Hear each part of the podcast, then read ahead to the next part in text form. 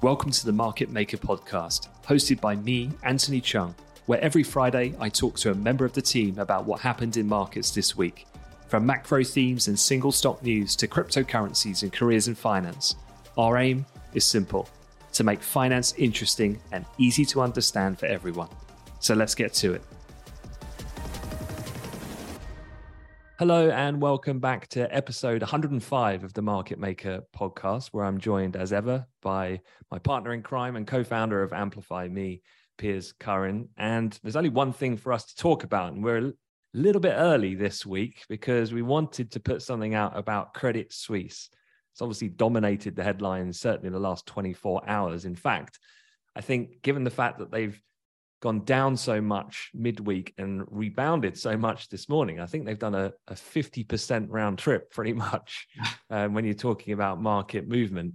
And I thought, just Piers, given I know you love a bit of sensational journalism, I was going to throw the Daily Telegraph, which is a major UK newspaper's headline at you. Front page, it read Swiss bank crash stokes fears of a new global crisis UK officials scramble to help prop up the bank as the meltdown overshadowed the budget.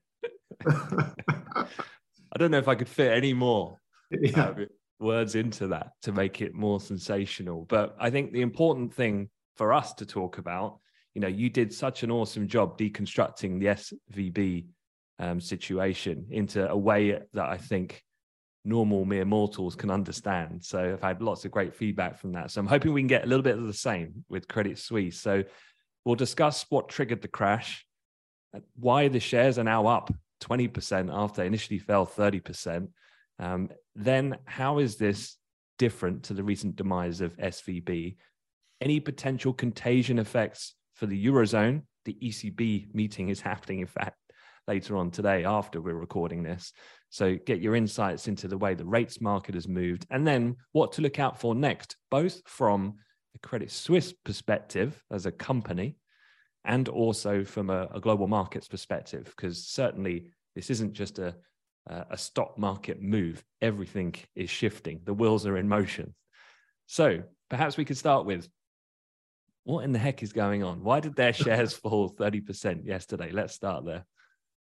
Well, um, they fell 30% yesterday, but I think you've got to, uh, you've got to step back a little bit. You've got to zoom further out than that because this isn't this isn't a story that started yesterday. Um, this is a story, wow, that started, I guess, back at the beginning of 2021. To be honest, um, if you to understand the Credit Suisse situation, then you go back to the start of 2021 where it was a Goliath of the global banking industry. Um, of course, its roots are in the old school Swiss wealth management side. Okay, but you know, as it grew, um, it became more ambitious. Uh, you know, set about uh, a sort of global growth strategy that also added on much more risky plays like investment bank investment banking and you know sales and trading and prime brokerage and um, and, and you know get taking on a much more global footprint. But really in, in 2021 things started to go south after a series of sort of big gaffes you might say in terms of really bad really bad plays and, and, and scandals and you know various sort of um, bad decisions. So, for example, you might remember um, Archegos, which was a, uh, a fund manager that, that collapsed. Um, and, and Credit Suisse lost 5.5 billion uh, in that deal. That was in March 2021. Before that, in also in March, I mean March 2021, I guess, is that kind of that was the month where things started to pivot and go south, and it has been going south ever since for two years. Um, it wasn't just the Archie Archegos, it was the whole Greensill scandal, which I won't go into, but essentially Credit Suisse were forced to suspend $10 billion worth of investment funds that were tied up in this kind of specialist finance firm that went south and you know, thousands of its wealthiest clients had their savings um, trapped inside that green Greensill scandal. And I'm actually not sure if even they've got access back to that fully even now, right? But but look, you've got to go back to 2021, right? And this is where things went south. And ever since then, they've been in scrambling, restructuring mode. They've gone through a few CEOs. They've gone through a, couple of different kind of strategies um, in terms of major restructuring. Um, they've flogged their equity trading arm. They've they're, they're trying to think about, you know, doing a, a kind of bad bank to house their toxic debt and deal with that kind of separately. They've they've done this kind of deal on the investment banking side, which I'll talk about in a bit more detail, I think, later. It's quite an interesting one, that. But the point being that the um, the share price has been moving heavily south since 2021. For example, in 2021, their shares were trading, well, let's just call it at the start of 21, they're trading at 13 euros per share. It's now trading at two. That's even after the massive rally that we've had this morning. It's trading at two. Um, so let's go, not get carried away with this rally that we've just seen. Mm. But in 2022, and particular like big losses okay? They're announcing big losses in 2021 big losses in 2022 they're expecting another big loss in 2023 as this restructuring plan gets rolled out and it's expensive. Um, but what's happened in the meantime is that two things on their private banking side so their wealth management division um, people have been pulling their money out because they don't believe in Credit Suisse anymore. These are your kind of high net worth individuals. And they're like, there's plenty of other options in terms of big global banks that offer a phenomenal, you know, private wealth management services. So um, people have been nervous and taking their money out separately. Depositors, just straight up depositors in terms of Credit Suisse being a retail bank, they've been withdrawing deposits as well. This is well in advance of the Silicon Valley Bank scandal. Um, in, in quarter four of 2022, in fact, um, I think the deposit withdrawal was something like 37%. Percent, 37% of the bank's deposits was, were withdrawn in quarter four. Uh, 27% of the division's assets under management, the wealth management division's assets under management were withdrawn. This is quarter four last year. So this thing's been brewing for a while. Now, clearly, the Silicon Valley Bank situation has now led to and has sparked um, just a little bit of a panic and a, almost in some ways a bit of a rethink and actually probably just reintroducing the concept of counterparty risk for a depositor. Like we haven't thought about it for well since the financial crisis. Really, it's like like anybody listening to this podcast before the Silicon Valley Bank thing. Have you ever even for one second thought, "Hang on, is my cash in my bank account is that safe? Is that actually mine, or might I lose that?" Yeah, course, give me give me flashbacks to the, the run on Barclays in like right 09 but it's been so far away from people's minds, right? But now it's back, and they're like, oh, well, hang on, this bank that seems like it's really important over in the US, hang on, that's gone, that's gone south. Okay, maybe I should think about my money and whatever bank that's in, and maybe why is it safe? And I think you know the the, the kind of on that front when you're looking globally. I mean, I guess we were all looking for right in the US, it was Silicon Valley Bank, you know, and who's next? And is it another US bank that's set up like Silicon Valley Bank? And we talked about that in the pod last week in terms of how it's set up and it's quite unique depositor base. And right, which bank's next? Which one's going to fall next? You know, little did we imagine that it would be one of Europe's very largest banks that could perhaps be next in line to go south. So, um, yeah, the, the, the SVB saga has just triggered another episode in what is an already multi episode saga for Credit Suisse that goes back to the start of 2021. So, so let me let me bring it up to the current week then, and I'll just give you the running order here of how things came to light. So on Tuesday, the bank revealed that its auditor, PwC, had identified, quote, material weakness in its financial reporting controls, leading to the delay of the publication of its annual report. So if that wasn't bad enough, but this is often what happens, it's a domino effect, and that initiates then the move, sparking what is already a fairly anxious market, as you say, on the back of SVB. Then on Wednesday, the Saudi National Bank come out and their chair said that the answer is absolutely not when asked if the um, if they would basically be open to providing capital to Credit Suisse and SNB, the the Swiss national bank, the Saudi, excuse me, national bank, not to get confused with the the central bank. The Saudi national bank bought a 10% stake in Credit Suisse last year. So they were like the savior at yeah. the point of where everyone was bolting for the door and they basically came out and said, "Look, we can't do that again." And absolutely, he actually said, "Absolutely not." and then that was what really fired things off yesterday and, and and caused the collapse. But were you surprised by by eh, how quick all of that came out and, and the severity of the move, or not? I, I, I wasn't surprised, no, because they're the most vulnerable. And look, in the end,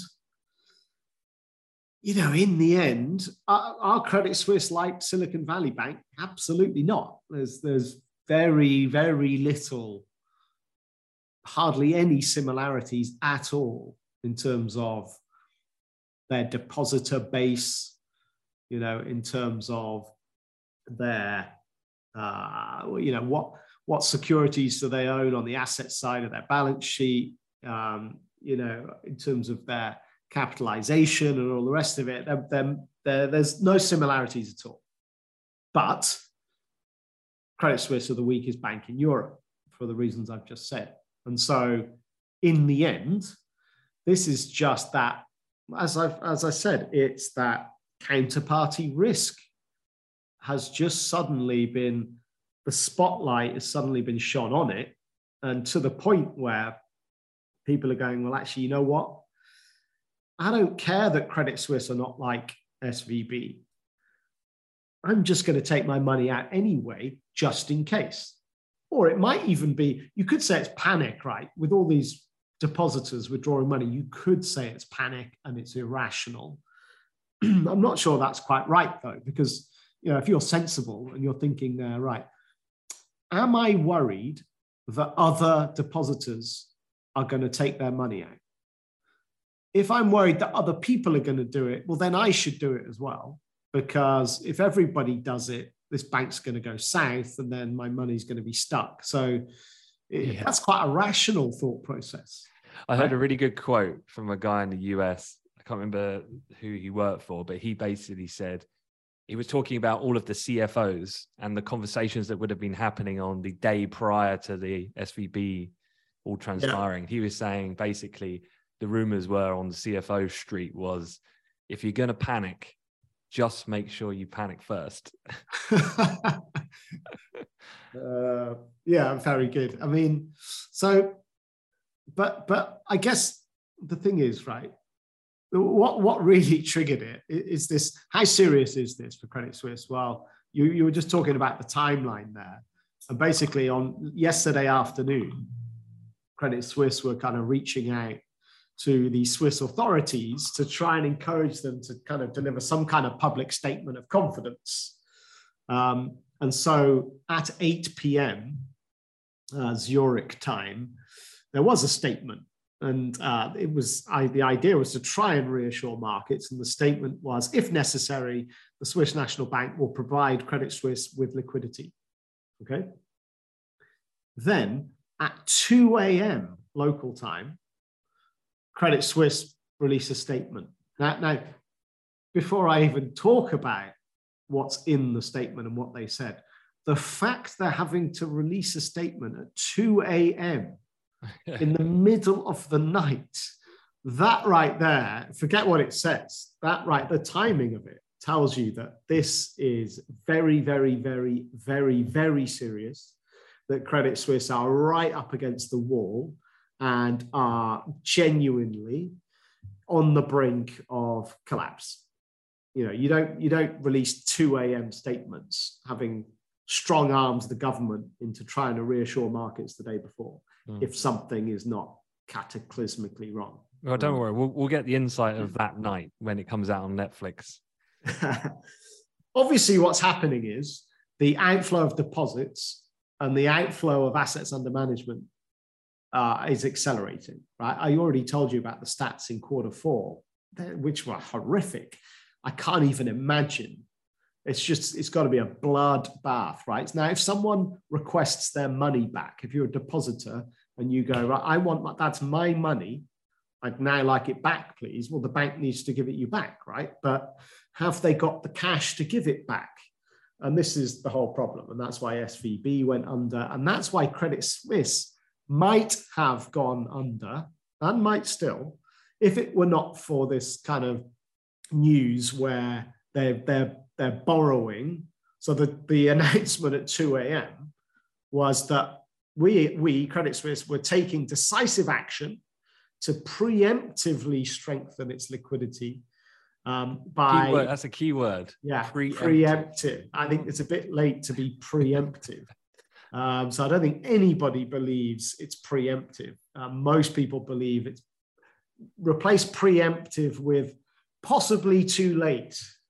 Um, anyway, they're borrowing uh, 50 billion Swiss francs um, from the Swiss National Bank under what's called a covered loan facility as well as a short term liquidity facility. Um, and, and both of those facilities are fully collateralized by high quality assets. Um, so basically, they're taking an emergency liquidity injection of 50 billion Swiss francs, I assume, to cover all of the massive deposit withdrawals requests that are coming in. Um, they're also, and this was maybe clever, we'll see. They also said further to that, we are going to step in and buy back 3 billion Swiss francs worth of senior debt securities, basically some of their risky, toxic debt, which a lot of their customers are, are worried about is kind of bur- you know overburdening their, their balance sheet. So they're they're going to try and buy back and therefore scratch off this some of the kind of riskier debt that they've got. Um, but yeah, so, so look, that's why that's why the share price has bounced very strongly today, but it's still trading at two euros.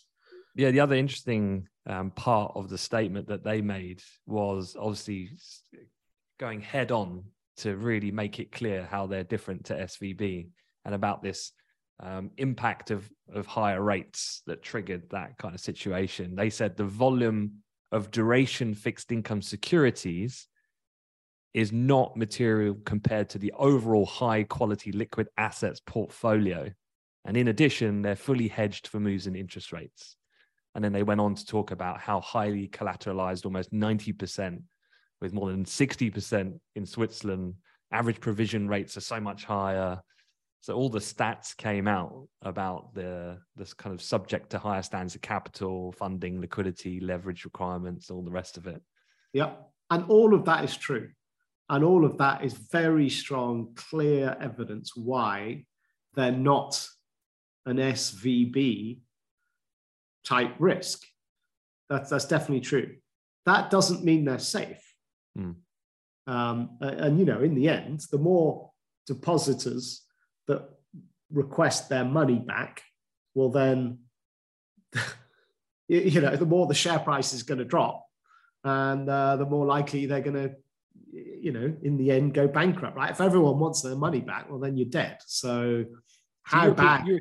European equities then got got also hammered. So let, let's broaden out the the view a little bit about the broader European banks because they all took a hit yesterday. Yeah. So is that just a uh, a sentiment play? Uh, combination it, rather than a single, uh, nothing to do with specifically any of these other banks themselves. It's it's a uh, well, it's it's a very sector specific scenario, which you know I think I go back to the point that I think I made, did I make it in the pod last week? Or maybe it was on LinkedIn. And my point was that SVB is a really good example of a, an unintended, an unpredictable, and unforeseen um, sort of secondary uh, dimension effect of a very steep interest rate hiking cycle. Okay, it's like one of those things. It's you know because when you raise rates so fast, you know stuff breaks, and it takes time for, as we always discuss on the pod, like interest rate increases. It takes time for that to have a meaningful feed through effect onto the underlying economy, right? And we always talk about a six to nine month lag, right? Well, here we are, right? It's a six to nine month lag from a super steep hiking cycle. And stuff's breaking, and it's stuff that you never thought about, you didn't know about, you didn't quite predict or foresee, and just stuff is breaking. And I think that generally, a lot of people are worried. If you take the whole banking system, a lot of people are worried about this idea that they do all own this long duration debt that you were talking about and that SVB had a whole load of. All these banks own this stuff, a much smaller proportion in the case of most other banks, right? But they own this stuff and they haven't marked it to market. They bought it at really high prices before the rate hikes cycle began. And the actual value of that those securities are now lower and that's not being reflected in the value of these businesses it's not reflected in their share prices well now it is so i think these bank share prices have come under pressure as investors reprice for them the value of their securities on their book by selling their shares and the share price moving lower that's one thing you've then got the more vulnerable within the banking community, obviously Credit Suisse being right up at the top of that list. And when you look at the share price sell offs across the European banking sector on Wednesday, Credit Suisse sold off 35%. Okay. Well, the next in line was Commerzbank. Commerzbank, they, they were hit by 22%. Um, then it's Banco de Sabadell. And I'm going to be honest, I don't know who they are. Um, I'm not a banking expert. I don't particularly invest in banking stocks. Um, so, but they'll be vulnerable. BNP Paribas, they sold off 20%. SocGen were off 20%. Uh, FinecoBank were off 18%. You've got Standard Chartered, ING Group, Barclays sold off 16% at one point. Santander were down 16%. These are massive numbers. Now, that's that's a that's that's a very sentiment driven move on on that one day right credit suisse goes everything else goes as well there's a lot of correlation here there's a lot of panic in there um, i would say that whilst i'm not a buyer of credit suisse at two euros a share um, you know these other banks um, i would say unless you think this is the beginning of another financial crisis then you know, these massive sell-offs in some of these other banks are is unwarranted, it's unjustified. Um, that's probably my my kind of spin on it. But you know, what happens in the next 24, 48 hours is absolutely critical. And just because Credit Suisse had taken on this 50 billion Swiss franc emergency loan from the Swiss National Bank, don't, don't for one second think that means Credit Suisse are out of the woods and they've been saved. Um, if I was a betting man, I'd probably still favour that they won't make it as they are. And hmm. they'll, they'll get bought, they'll get sold, they'll get broken up.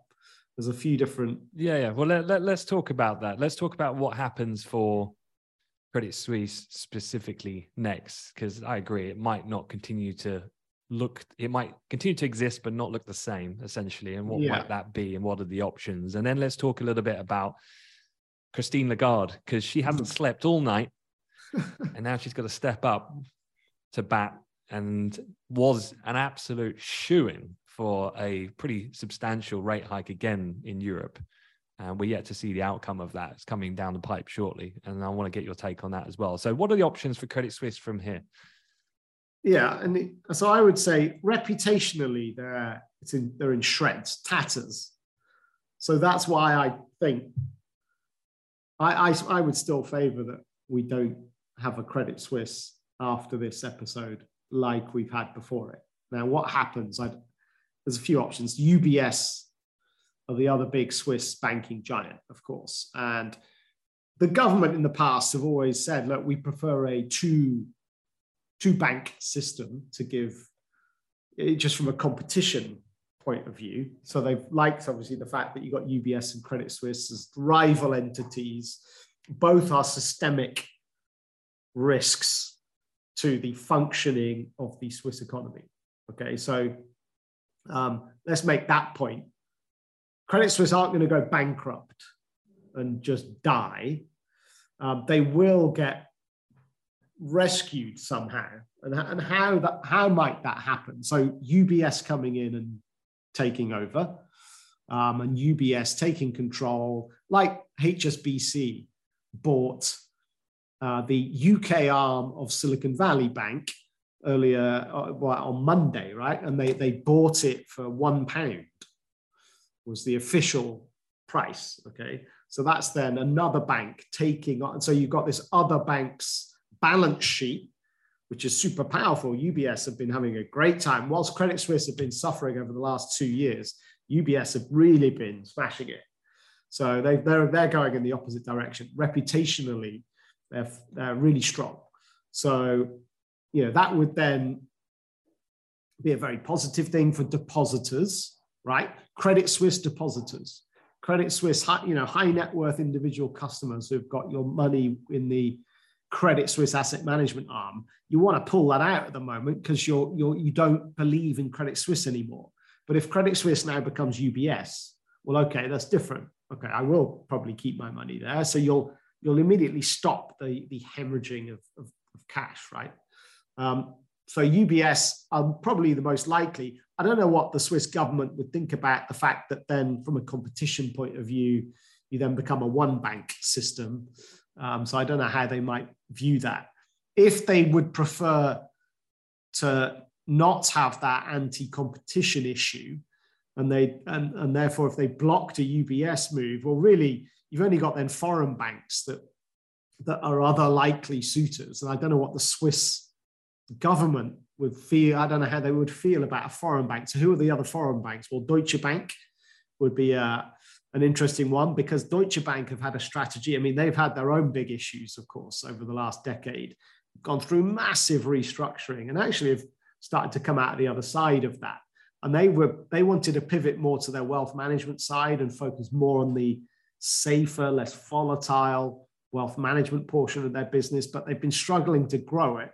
Obviously, the great thing about Credit Suisse is a massive wealth management business. So Deutsche Bank picking up Credit Suisse because of a wealth management play would make sense.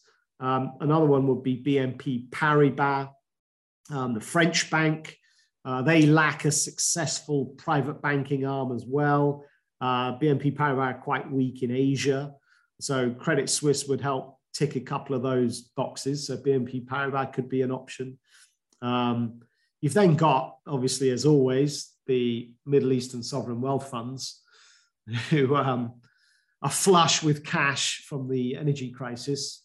So, but as as we've seen this week, right, they've kind of backed off, you know, stepping in at this point to to to provide more capital for Credit Suisse. So whether that's likely or not, I don't mm. know. Um, I think that was um, I don't know the details, but I think partly was due to regulatory requirements. So once you go over certain right thresholds, you're committed yeah, to, to buying the whole lot. Much more onerous to do other things that you need to, I guess, part of the governance of the the size of the stake becomes much more, um, yeah, much more onerous. But the the other option is the Swiss government buy equity, much like what happened in the financial crisis right. with Lloyds and Royal Bank of Scotland.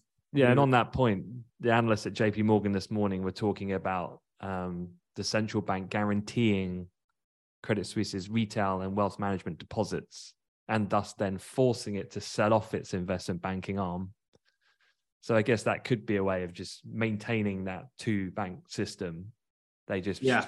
strip off anything that's not part of hmm. the main core business and then they backstop that core business to stop the rot and then it just kind of yeah it'll be interesting levels. i guess so what like this big restructuring plan that credit suisse are trying to that, that, that are that are actioning has got a few different elements to it i mentioned the bad bank idea they're not calling it a bad bank internally it's called the capital release unit um, it's a bad bank uh, where you kind of siphon off and separate your kind of high risk toxic debt. Um, they're also going through cost cutting. Uh, they're trying to reduce spend by 15%. So that's reduced spend by 2.5 billion Swiss francs. So part of that is laying people off. So 9,000 roles they're looking to lay off. that sort of a 52,000 workforce. They're looking to reduce IT spend. They're looking, they're selling off stuff that's peripheral, like hotels, um, office buildings, and so on, that sort of stuff. But then the other big one is about the investment banking, um, which is considered a bit more risky. But um, what they've done it, and it's again, it's a little bit suspect. This so there's a guy called Michael Klein, who's this is like one of the biggest, it's like the rain man. It's like one of the biggest deal makers globally. Uh, M&A deal makers I'm talking about. So he was the one who, um, he, who pulled off the Barclays takeover of Lehman Brothers post bankruptcy, that is, um, in 2008. He did the big giant Dow Chemical deal with DuPont. He did the Glencore Xstrata deal, like some of the biggest deals ever it was him. Um, and he's got this boutique M&A boutique that he operates, right? Separate to that, he was also sat on the Credit Suisse board.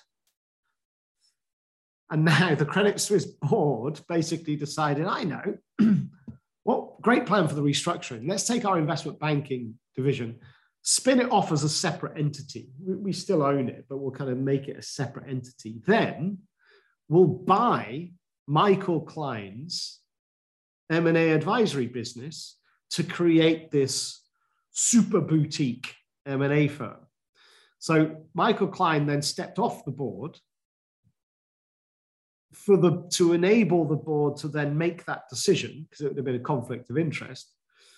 And then they basically are paying him 175 million dollars to basically buy his boutique um, as I said, to create, and what it would do, their, their idea was it would create a, a boutique M&A firm that's like three times bigger than the next biggest boutique, but it's not as big as the big giant investment banks like Goldman's and JP Morgan, right? So the idea is you have this, this super boutique that could, with Michael Klein's reputation, could become quite a powerful player.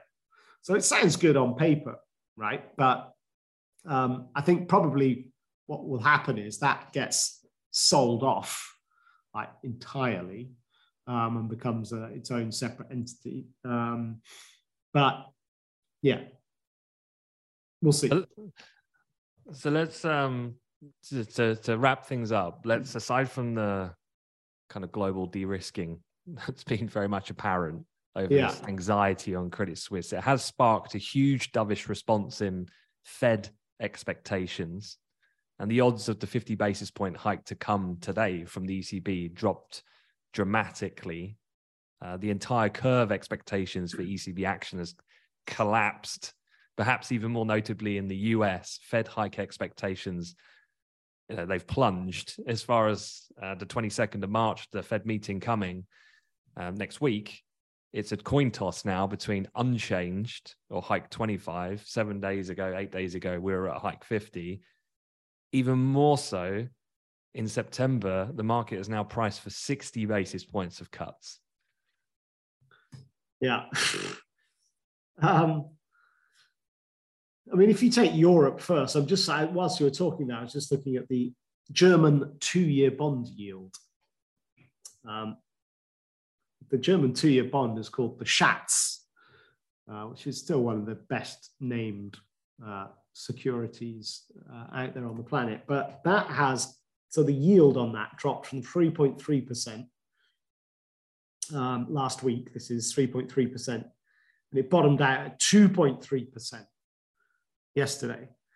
That is that is i can't explain to you how big a move that is does that, does that make you miss your trading day uh, you're sat on the terminal would you, you that would have been like a, a career day right uh, potentially I'd have, I'd have been all over that yeah, that that that would that's like that was why you were a bit antsy the other day because normally you're a very cool calm customer but I, I reckon you had your eyes on that two year yield and that's why you were being a bit fruity in the office the other day yeah bit of I have to say uh, that yeah that that's like that, that's one of the biggest moves I've ever seen. Yeah, I was a little bit. What if I was still sat at my uh, trading desk? Anyway, um, look, the the don't forget that the interest rate, the ECB's interest rate is three percent, and we were expecting prior to all of this them to raise to three and a half percent, right? So the two-year yield should reflect really roughly the the expectations of what the central bank's interest rate is, is going to be. Um, so the fact is now trading, it, it's bounced a little bit. It's now trading at two and a half percent. So yeah, to your point, it's like not only are markets now saying that central banks are not going to be able to hike anymore, they're going to have to start cutting. Now, I think that's a bit extreme. I think we're still in the eye of the storm here. And I think that reactions and behaviors have got carried away a little bit. So, whilst I do believe that central banks are going to have to just go, hang on a minute, we need to just steady the meeting today in, in Europe, the Fed's meeting next week. You know, what are they going to do? I, I personally think it makes sense to just pause. Let, let's just let's just not hike, um, and let's just make sure this SVB thing and this Credit Swiss thing doesn't become bigger.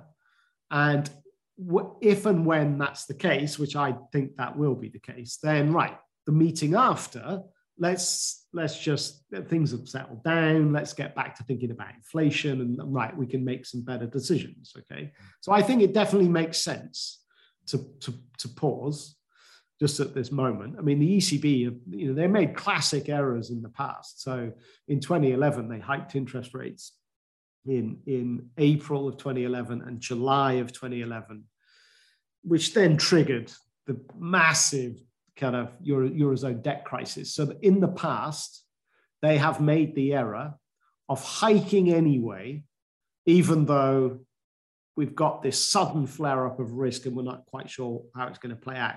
So they should learn their lesson from that and go, right, we're just going to step back. Doesn't mean we're not going to hike in the meeting to come, we're just saying, look, we're just going to pause.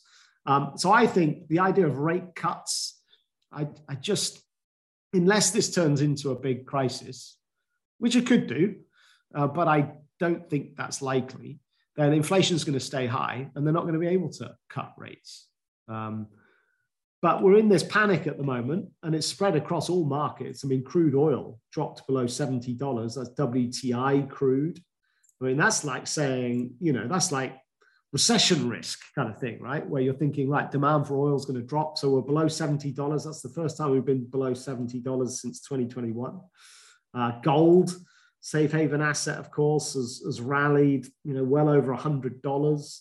Um, you know, as I was saying, you know, yields on these safe haven debt products have dropped as prices have gone up. You definitely had this broad-based global risk off with a particular high sensitivity to um, the banking sector, and like indices that are more exposed to the banking sector, like you take the FTSE 100, for example, well, then that index has suffered more than most because they've got a higher proportion of banking stocks in the index, right? So the FTSE 100 has come off super sharply.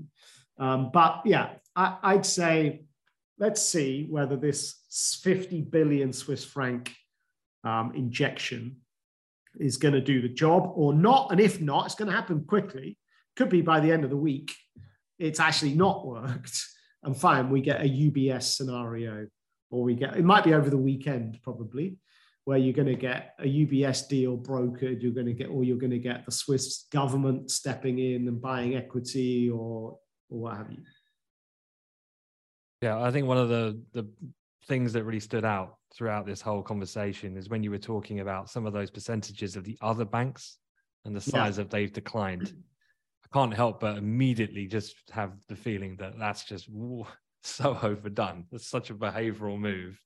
It'd be interested to see because come what may with Credit Suisse, they are a systemically um, important financial institution. So they that it's not going to cause that kind of uh, you know if you're new to markets that lehman moment is not going to happen um, because of the regulatory infrastructure in place because of what we've seen last night.